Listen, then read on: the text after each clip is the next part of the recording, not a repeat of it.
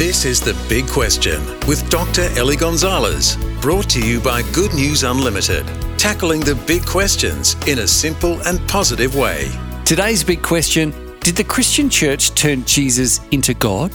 This is an interesting but misinformed thing that people who try to attack the Christian faith sometimes say that Jesus was just a normal guy and that a long time after his death, the Christian church suddenly started saying that he was God.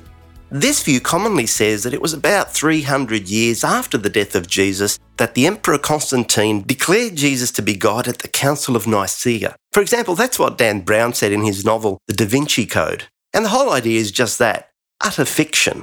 The reality is that Christians had been worshipping Jesus as God right from the start. This is clear from the very first recorded statements of the first Christians. About 30 years after Jesus' death and resurrection, Paul wrote to the Christians at a city called Philippi that Jesus was God in human form. And John, close eyewitness, confirms Jesus' divinity with the words, He was God. That statement in the first chapter of John's Gospel has been discovered in an ancient manuscript and it's carbon dated at around 100 years before Constantine, at the very latest. In fact, all the earliest manuscripts of the New Testament, and some fragments possibly dating from the first century itself, and certainly from the second century, in all of them you'll find a unique feature. The early Christians were very careful to mark references to Jesus with a special mark. It was like underlining that the Jews reserved for the name of the one true God, because you have to remember these first Christians all had a Jewish background. Most of what is said by those who want to attack the early divine status of Jesus is actually wrong.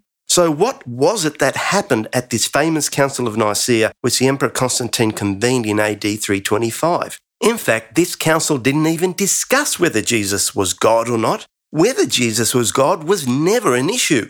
It was in what way he was God. And in the end, when they voted, only two of the 318 bishops disagreed with what the Christian church had been teaching all along. Jesus always claimed to be God during his ministry here on earth, but not even his disciples bought it at first. They were Jews, and their strongest held belief was not only that there was only one God, but also that God was one. And this is what is at the core of the historical challenge of trying to explain the origins of Christianity. There must have been some seismic shift in reality that made them decide that Jesus had been right all along and to turn his followers from snivelling cowards into fearless worshippers of Jesus as God. There's only one explanation that Jesus did, in fact, rise from the dead. Because the resurrection, you see, really did change everything.